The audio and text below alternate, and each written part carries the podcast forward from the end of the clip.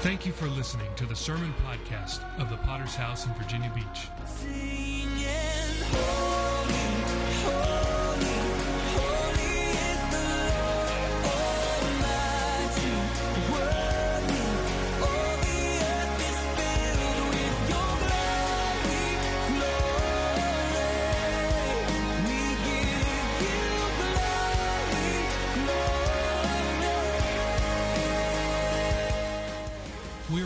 Church with a worldwide vision for winning souls, making disciples, and planting churches. We're a Pentecostal church affiliated with the Christian Fellowship Ministries.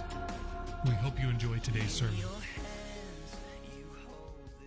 So let's turn our Bibles this morning to the book of Matthew, chapter 16. Please join me in Matthew chapter 16. I want to review with you a familiar scripture uh, and one that sometimes we skip over without thinking about too, too much, and that's, we- we're, we're guilty of that very often in the Bible. Reading the words, but not fully comprehending the meaning or the implication behind it.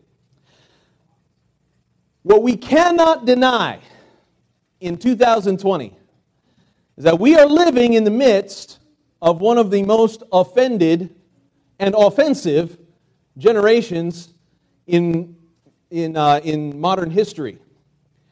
This is what Jesus exactly predicted about the end times. He said, Matthew 24, verse 10 Many will be offended, will betray one another, and will hate one another. Let me ask you, is that more true today than it was six months ago? 100%. These are signs of the times. Jesus also said in Matthew 18, verse 7 Woe to the world because of offenses. Offenses must come. How many understand in life offenses must come? But woe to the man by whom the offense comes. I was curious about that word that Jesus used, offenses. Do you know what the literal word in the Greek actually is? Have you ever seen a hunter who lays a trap for an animal? There, if there is a trap, and then uh, if, it's a, if it's a basket that's held up by a little twig, and if the animal goes underneath the basket, kicks out that little twig, the basket falls on top of him, and the hunter has gotten his dinner, right? So the word offense is exactly the same as the Greek word for that little twig. It means the trigger that causes a trap, a snare. It is a trapstick, it is, it, and, uh, and by extension, metaphorically, it means something that is put in the way that causes us to stumble, to fall, or to be trapped. The word is scandal. It's where same word that we get our English word scandal. And how many understand that offense is a reason for us to fall into a trap? Now, I understand this morning there are some things in life that you must be offended about evil, injustice. It is okay to be offended when real abuse is occurring. I am offended by abortion. I am offended by murder. I am offended when other people take other people's stuff, theft. That is offensive, not only to me, but to God. Can you say amen? By the destruction of property, that is offensive. And no doubt, every single one of us has had reason to be offended in these last few weeks and months since the unrighteous death of George Floyd. And I believe that in our midst, in our culture, and in the Western world generally, there has been loosed a spirit of offense. Now, I want to take a moment to kind of step back from the, from the, uh, from the arguments and from the division that is being caused. And I want to ask you to join me as we begin to see this spirit of offense from a heavenly perspective. And what is it and who is it that is causing this to occur? In our scripture that we're about to read, Jesus gets offended. But instead of allowing that offense to further divide him and his disciples, what he does is magnificent. He properly identifies the source of the offense, and that is what we need to do this morning. Please pay close attention to this scripture Matthew chapter 16, verse 21. From that time, Jesus began to show his disciples that he must go to Jerusalem and suffer many things from the elders and chief priests and scribes, and be killed and be raised the third day. Then Peter, verse 22, took him aside and began to rebuke him. Do you think that Peter liked what Jesus told them? No, he didn't like that at all. That did not fit in with Peter's agenda or his plan. Peter took him aside and began to rebuke him. And as I've said before, be careful if you find yourself rebuking Jesus. You might not be on the right side of the argument. But when he rebuked Jesus, he said, Far be it from you, Lord, this shall not happen to you. But he, Jesus, he turned and said to Peter, Get behind me. Say it out loud. Get behind me, Satan. You are an offense to me, for you are not mindful of the things of God, but the things of men. So interesting and so, uh, so enlightening that Peter is not the enemy in the story. Peter is not the source of the offense, but Peter is the vehicle for offense. And when Jesus turns to rebuke him, he does not address him as Peter, but identifies the true source of offense, who is Satan, the enemy of our souls, the one who comes to kill, steal, and destroy. And Jesus directs his counterattack to the place where it needs to go, not against Peter specifically, but against Satan. You are an offense to me. You are not mindful of the things of God, but the things of men. I want to pray for just a moment and ask God's hand to be in this service and help us all in this place. And we thank you, Father, for your grace, for your mercy. We thank you for the Spirit of God that unifies and brings your church together. God, you are the God who overcomes every division. You are the God who brings us together at the cross. And I'm praying right now that your word would help us once again to take our place as the church, to take our place as the influencer of this culture and this society. God, may your people today, may we be the ones identifying the offense and the offender. And we thank you, Lord, for all that you are going to do in Jesus' mighty name. Can you say, Amen? Now let's look at this text for just a moment. Jesus, we know, is having a little powwow, a little meeting with his disciples.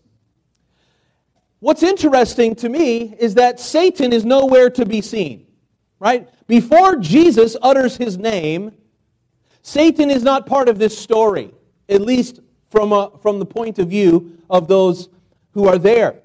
What is happening in our natural eyes, we're not able to see is that Satan has infiltrated this meeting. Satan is stirring up thoughts and emotions that do not agree with what Jesus is saying. Are you understanding what is happening in this scripture? As the disciples have come together, Jesus is telling them the perfect the plan of God, the will of God, the Word of God, and what they do not realize yet is that Satan's along for the ride. See, I believe that Satan is in on many church services. If not Satan himself, then he sent a few of his little demon soldiers to come and sit in empty chairs. See, that's why we got to fill the churches up. Because demons come and sit in the empty chairs when they're empty. And they come in and they begin to observe and they begin to strategize and they begin to uh, infiltrate what God is trying to do. How many understand that God has a will for our lives? God has a will for our church. God has a will for our marriages, for our families, for our businesses. God has a will for our finances. See, and life is good when we follow the plan of God. Have, have you figured that out already? Life is good when you figure out and you follow the plan of God. But see, God's plan is not the only plan. There is also an enemy plan. There is also a strategy of Satan. And what is Satan's strategy here at this critical juncture in the ministry of Jesus? The, the goal of Satan is to divide Jesus and his disciples. There is a purpose at work. There is a plan afoot to divide Jesus uh, and disciples amongst themselves. This is the offense that Jesus identified. Satan was using Peter to try and get the disciples to rebel against the Father's will for Jesus. Now, to the natural eye, it seems to make sense. Peter looks at the situation and he doesn't even realize that his emotions and his mind is being manipulated by Satan. He doesn't know, he does not even know that because that's what Satan's really good at. He is good at firing little darts into your mind and say, ha, that makes sense. Why isn't it like this or that? And this is what many times God's people fail to understand is that thoughts and emotions that bring division oftentimes have been lit on fire by hell. It was Peter speaking, but it was Satan's message. Here are some questions that I want you to ask yourself right now. Is it possible that Satan still influences people's thoughts and emotions today? Is it possible that he still influences people's actions today? And is it possible that Satan is still speaking through people and they're not aware of it? Just like Peter.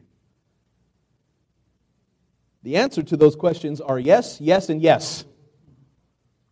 Not only is it possible, but it is happening in our nation, in our churches, in our families, and in marriages on a daily basis. As we look at what's happening and what has happened for the last few weeks in our nation, it is time for believers to look at the one behind the scenes pushing the buttons. Did you ever have that member of your family that pushes people's buttons? Maybe a brother or a sister. I know who it is in my family. I'm not going to call them out right now. But there's one of our one out of the two of our daughters who sometimes likes to push buttons just to see what will happen. Do you have a family member like that? I'm not saying that they're Satan. I'm just saying. There is someone in our culture who enjoys to push the buttons, who stands behind the scenes and pulls the strings. And I believe it is time for us today, like Jesus did, to see beyond the face of Peter and identify the strategy behind the words. To see the words behind the words. To see the heart behind the face. Right? Peter was speaking, but Jesus said, That's not you, Peter. That's Satan speaking through you. He said, Get behind me, Satan, for you are an offense to me. You have offended me, Satan. He, he wasn't speaking to Peter here. Yes, we know Peter, just a vehicle. And probably Peter felt a little bit of that, didn't he? But Jesus' rebuke was not directed at Peter, it was directed at Satan. Why? Why was this response so offensive to Jesus? The offense was that Jesus came to do the will of the Father. John 5, verse 30. He said, I seek not my own will, but I seek the will of the Father who has sent me. And Jesus knew from the beginning that it was the Father's will for him to go to the cross, for him to pay the price of salvation, for him to bear the weight of sin and death and conquer over it. But the words that came from Peter's mouth contradicted God's clear and present will. That was offensive to Jesus. That was offensive. It went against the will of the Father. So, as everyone by now knows, all four of the police officers involved in the death of George Floyd, they've all received criminal charges and are pending uh, action in the courts. There has been looting and rioting that has erupted as a result of his death, which has also led to the death of at least four police officers, the death of a retired 77 year old police officer, and other, many other injuries. And what is so sad to me is that all of this chaos has overshadowed and many times has delegitimized the peaceful protests, which I fully support. The chaos and the anarchy and the, and, and, and the, the, the, the, the, the violence that is occurring, it many times overshadows. It doesn't, it, saddens me that this happens, but it doesn't surprise me. And there are a lot of things that should bother us, the church, about this situation. I think, firstly, we need to be bothered that there are many in the church that are ignorant of where the violence is coming from.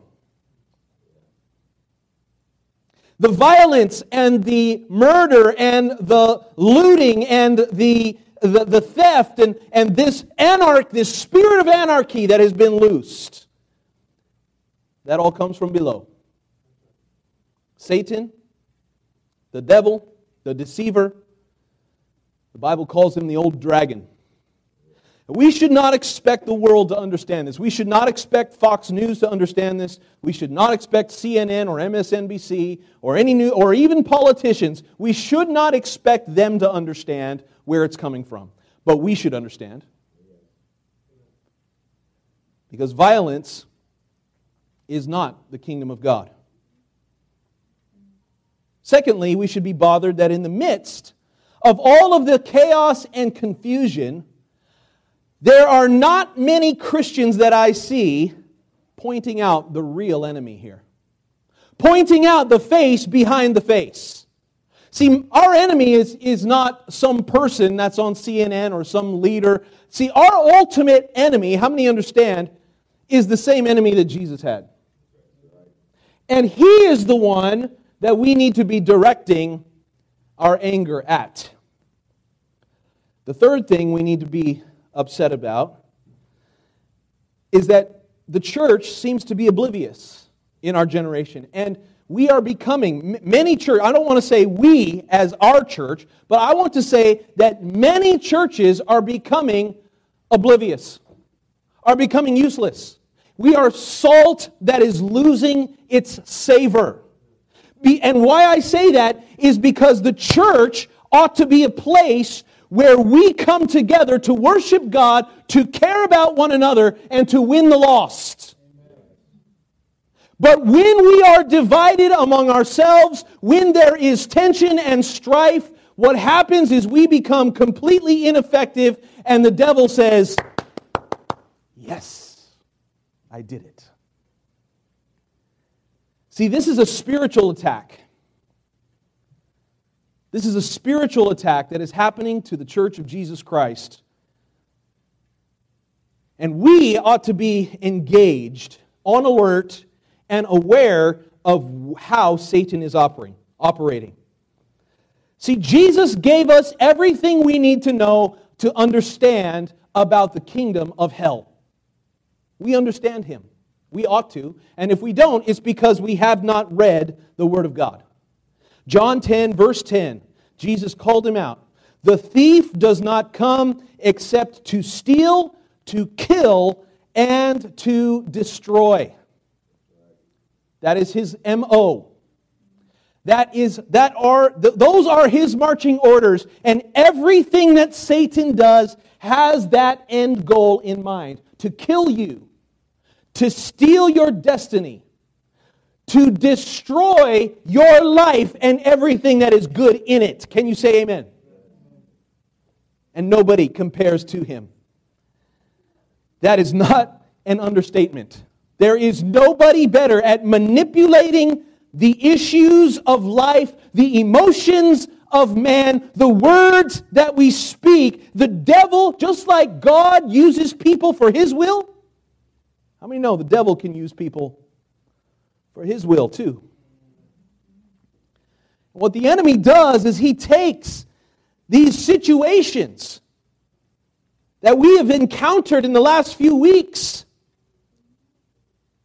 and he takes good and, and, and, people who don't know any better and he pours gasoline on the fire emotions, rage, bitterness, accelerant, the accusation of racism. Have you seen it accelerate in the last few weeks?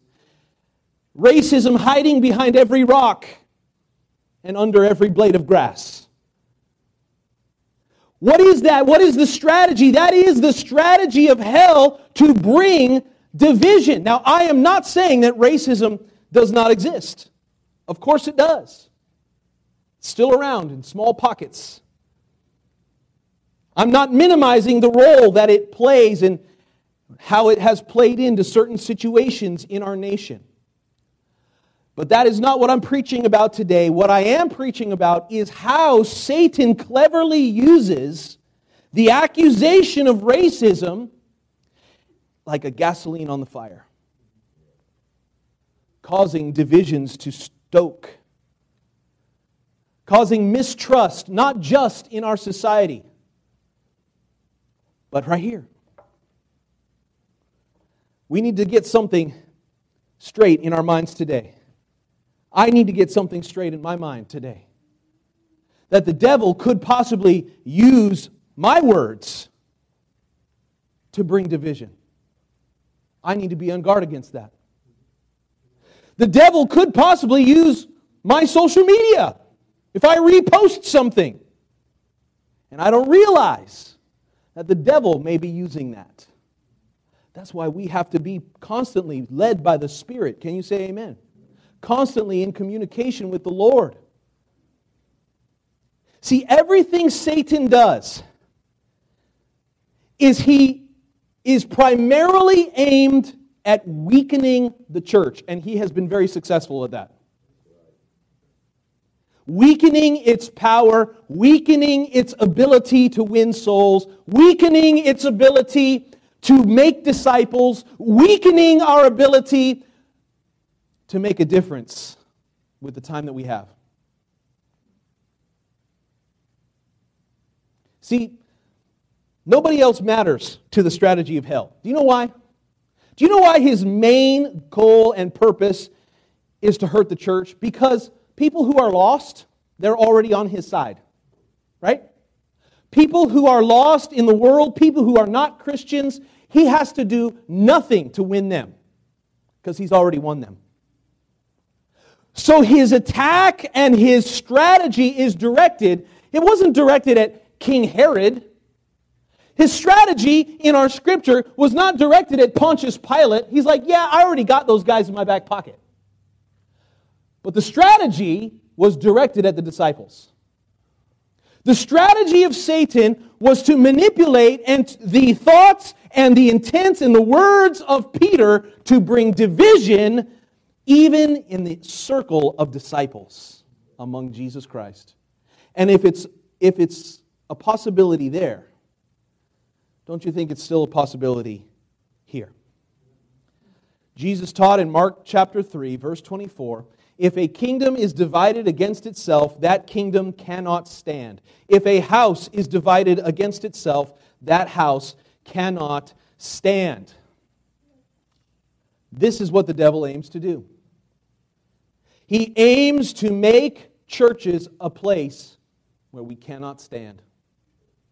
Cannot stand for anything. It's really a warning to the body of Christ. Where there is schism, where there is division, where there is a bickering, where there is a mistrust, where there is a, a bitterness, where there is unforgiveness, there, there is also an unwillingness to work together for the kingdom. And so, this is why Satan directs his attacks against the church, against pastors, against people in the pews, against those in leadership. And what does he do? What is he doing right now? I think he's, he's down there in his pit saying, Ooh, look what I got cooking now. Look at what we've been able to accomplish together, my friends. And the sad truth is that hell is far more unified than the church.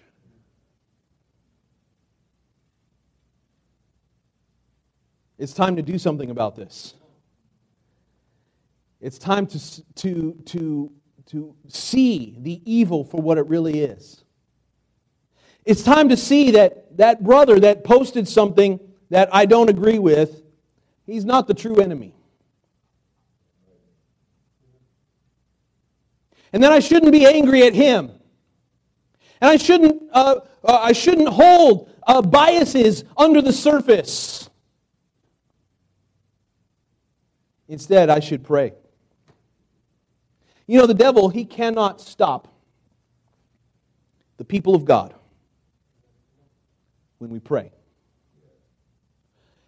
Instead of blowing up Facebook, maybe we could sit down for five or ten minutes and pray. How many understand? Blowing up Facebook will accomplish zero. Nothing. Except it might make you feel a little bit better. But when you get on your knees,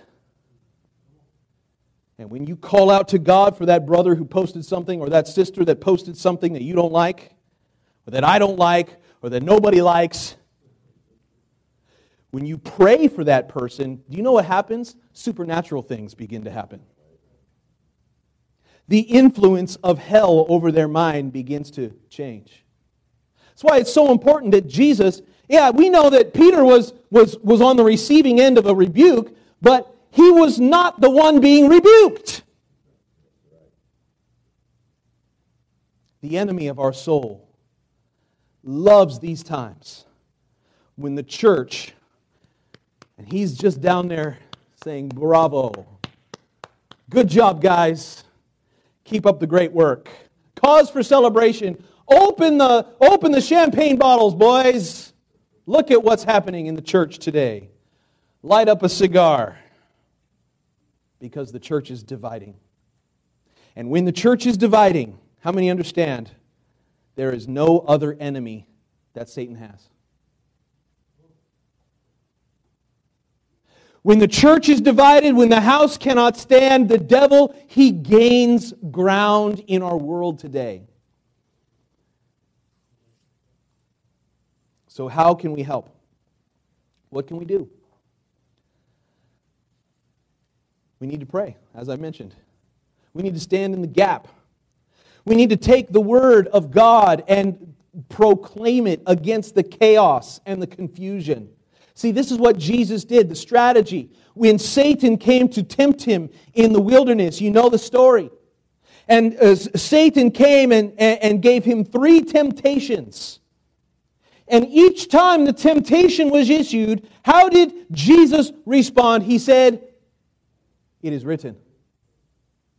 He knew the Word of God and he applied it to his immediate situation. That's the problem with Christians who don't read their Bible and who don't study their Bible is they cannot apply the Word of God to what is happening right now. It is written. Jesus defended every strategy of hell with, It is written. The will of God is this. No, Peter, you have offended me. Satan, you have offended me through Peter because this is the will of God.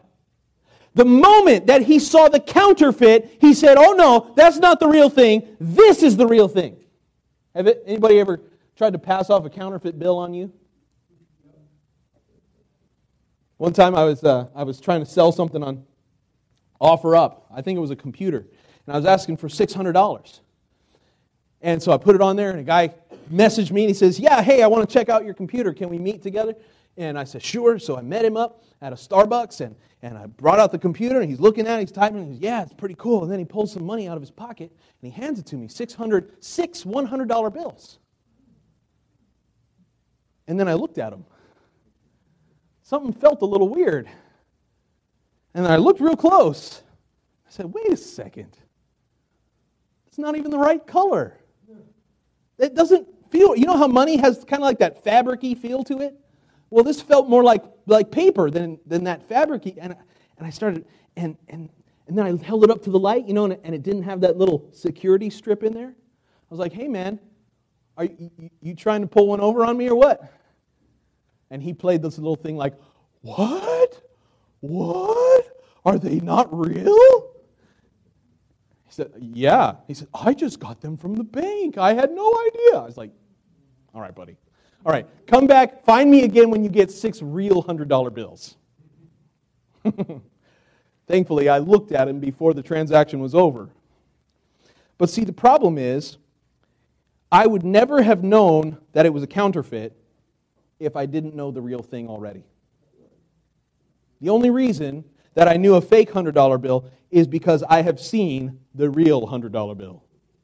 Only a few times. But when you see the real thing, then the counterfeit becomes obvious, doesn't it? What we are seeing in our world today is a counterfeit. And there are not many Christians, there are not many people, and my prayer is that you would be one of them today to say, No, this isn't right, this is not God's will, we want the real thing.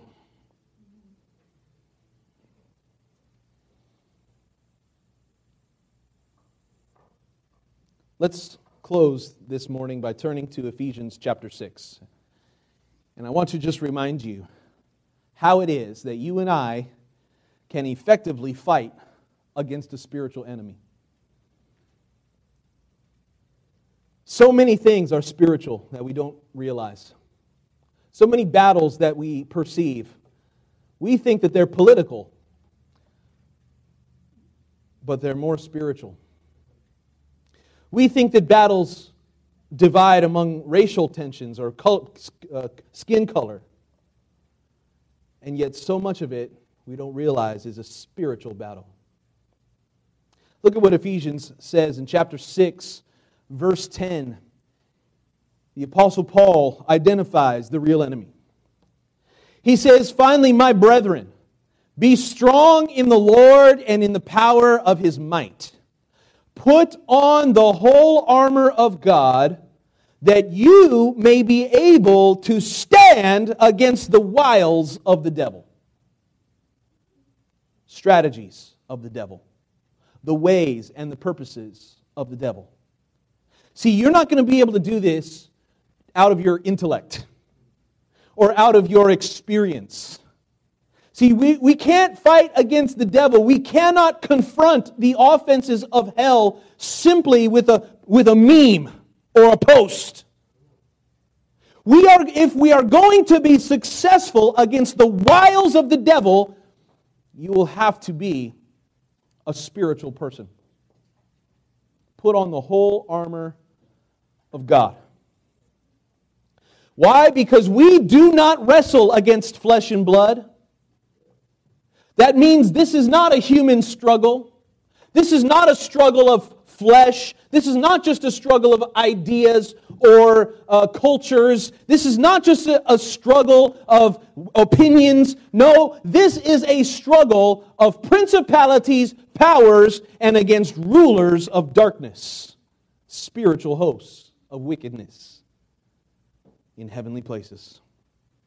And that, beloved, is why we need to take up the whole armor of God. That's why the answer to all of this is found in prayer and fasting. Because when you pray and when you fast, you get closer to Jesus. And when you are closer to Jesus and led by the Spirit, then you are able to stand against spiritual enemies. Your enemy is not a Democrat or a Republican. Your enemy is not Donald Trump or Nancy Pelosi. Your enemy is not a black guy or a white guy. Your enemy is the devil, and he is using all of those people and the words that they speak to divide us. So when you get offended, instead of snapping back and say, Well, I'm going to be twice as offensive back to you, what we ought to be doing is calling out Satan for the strategy behind the words. Satan, you get behind me. Peter, you're on my side. But Satan, you get behind me. Because the words that you are speaking through my friend over here are not right. They go against the will of God. We are the only ones, church, who can enforce victory on the, on the one that Jesus has already defeated. How many understand that the devil, he is already a defeated foe? He has already been stomped upon by the Lord Jesus Christ. Colossians 2, verse 15 says, Having spoiled principalities and powers, he made a show of them openly, triumphing over them in it. In other words, Jesus already won the victory. The battle's already won. But it's up to you and I to enforce it. The law has already been passed in Congress, but now it needs to be enforced. And that's our job. The problem is, many of us, we forget that the devil can be like a puppet master in this world. We don't recognize his attacks, we don't recognize his movements. We don't recognize it because we are not led by the Spirit. We fall for the counterfeit. And we think all that we can see are the people unwittingly executing his plans. We have to stand up against this evil church.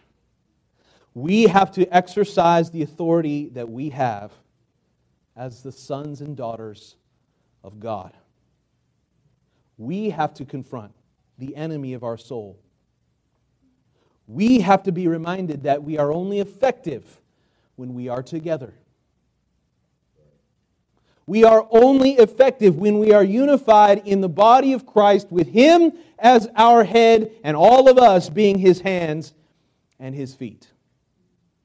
And if you chop off a hand or chop off a foot, how many know that does not help?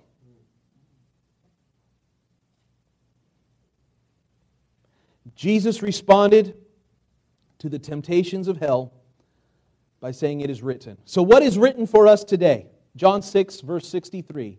It is the Spirit that gives life. The flesh profits nothing. The words that I speak to you, they are spirit and they are life. I believe, you know, when, we, when, we, when this uh, time passes by, and, and maybe when we all get to heaven and look back on 2020, you know what we're going to say? Why didn't the church stand up? Why didn't the church take its place? Why didn't the people of God come together? It is when we pray and when we speak the Word of God into our lives, into our country, into our culture. We need to speak the Word of God. We need to speak the plan of God. He, Jesus, when he when confronted Peter and the words of the enemy behind Peter, he said, No, no, no, this is not the will of God. It is an offense to me.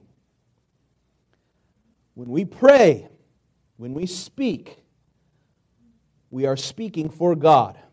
Ezekiel 22, verse 30 said this I sought for a man among them that they should Make up the hedge and stand in the gap before me for the land, that I should not destroy it. But I found none.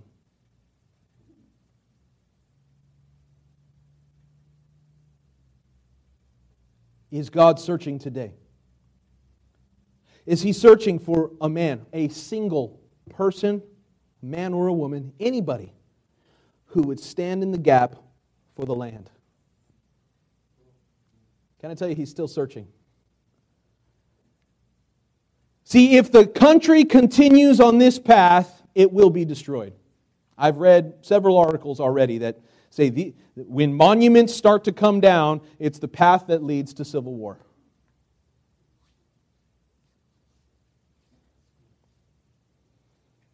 Who will stand in the gap?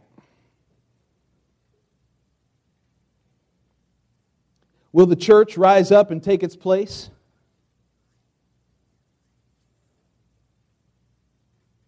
So amazing about this scripture in Ezekiel 22 30. When God says, uh, I sought for a man who would stand in the gap before me, the original language there, it's not the prayer that says, uh, God, I'm facing you so that I can speak to you about this problem. But in the Hebrew language, it means that the, the faith, it, the, it's the image of two people standing in agreement, looking together. The Lord who's looking for someone who would stand together with him on behalf of a land that is in tragedy. That means we have to align ourselves with God. My prayer is that we can speak life, not death. My prayer is that we would be able to rebuke the proper spiritual sources of the lies that are being told. My prayer is that we would suit up some spiritual armor the shield of faith, the helmet of salvation, the breastplate of righteousness, the sword of the Spirit. Our battle is not against flesh and blood, but against spiritual hosts of wickedness in high places. The enemy wants to divide us, and he's been doing a pretty good job lately. But I'm not having it. Let's end it.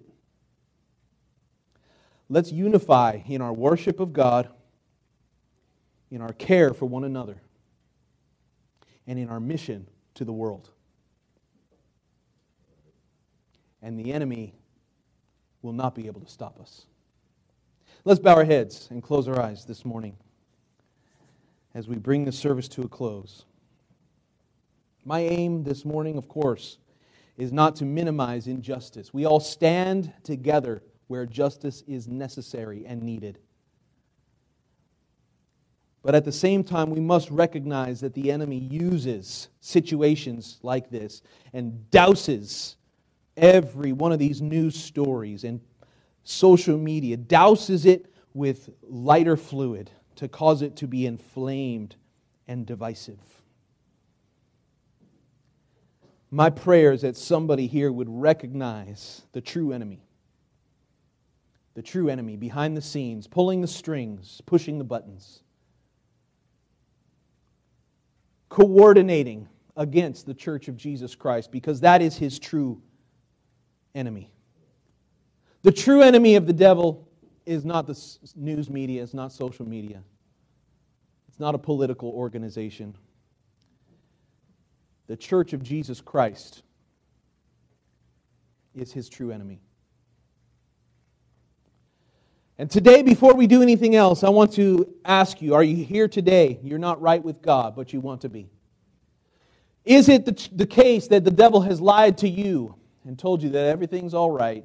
You don't need salvation. You don't need to serve God. Everything's cool. Everything's not cool as long as you're not serving Jesus. The wide, easy road leads to destruction. There's a way that seems right to a man, but it leads to destruction. And I'm here today to proclaim to you the gospel of Jesus, the good news that you don't have to be destroyed by your own sin. You can turn to the Lord Jesus. You can repent of your sins. You can have them forgiven today. You can walk in freedom and in newness of life. You can be made new, new creation. In Jesus' mighty name today, if you will turn from your sins and believe in the Lord Jesus Christ. Is that you quickly this morning? You're here in this place, or maybe you're watching on our live stream, and the honest truth is that you desperately need God's forgiveness. Would you turn to Him today before it's too late? Would you turn to Him? Would you make a public declaration? Is that you? I would love to pray with you today. Would you lift up your hand? Say, Pastor, I know I'm not right with God. I know the enemy has me in his back pocket. And I know today I need, desperately, I need his grace and mercy. Is that you? Quickly, let me see your hand. Anyone at all? Backslider, you've been running from God. Can I see your hand? It's time to get right with the Lord. It's time to return home to the Father's house. Is that you? Let me see your hand. I want to pray with you. If you're on if you're online watching on live stream, don't don't let this moment pass. Respond in a comment. We'll reach out to you and pray with you. Right now I want to pray for the church. I would like us all to join together in prayer. I would like us all this morning to be unified in our acknowledgement of who the real enemy is. We might not be in agreement on all things. As long as we are human beings, we will have disagreements, we will have opinions that cross one another. But what we will always have is we have one Father, we have one Savior, we have one will of God that we are all pursuing together. And at the cross, we can find unity. So I want to pray this morning. I want to believe God that we can properly identify the true source of division and strife and backbiting and bitterness. And where it causes division, listen, the mathematics of supernatural things, God adds and multiplies, the enemy subtracts and divides. And he is here. He is, his plan has been working to perfection in the last few weeks. I'm praying that there are people here who would hear the call. Say, Lord, I want to dedicate my life to pursuing your will. Prayer and fasting so that I can align myself, not with a party, not with a point of view, but I want to align myself with the Holy Spirit. And as we are seeking His will together, we will find common ground. I wonder if there's somebody who would respond to that call today. What we want to do is pray together. Let's put on spiritual armor this morning. I want to ask you all to stand right where you are. Let's make an altar right there at your seat where you are. And I want to encourage you to cry out to God in this place. Let's believe God for a spirit of unity. Let's believe God right now to, to cast out the spirit of anarchy, the spirit of unbelief, the spirit that would divide the church of Jesus Christ. It is not His will for the body to be in schism. And I want to encourage you to join me right now in prayer while we sing this song of worship. We thank you again for listening. Do you want to receive updates from our church in your inbox? Make sure to sign up at our website, vbph.org. If this message has been a blessing to you, would you consider supporting our ministry with a generous donation? Please visit our website at vbph.org and scroll down to find the Give button at the bottom of the page. We would be so grateful for your support. Until next time, love God and love people.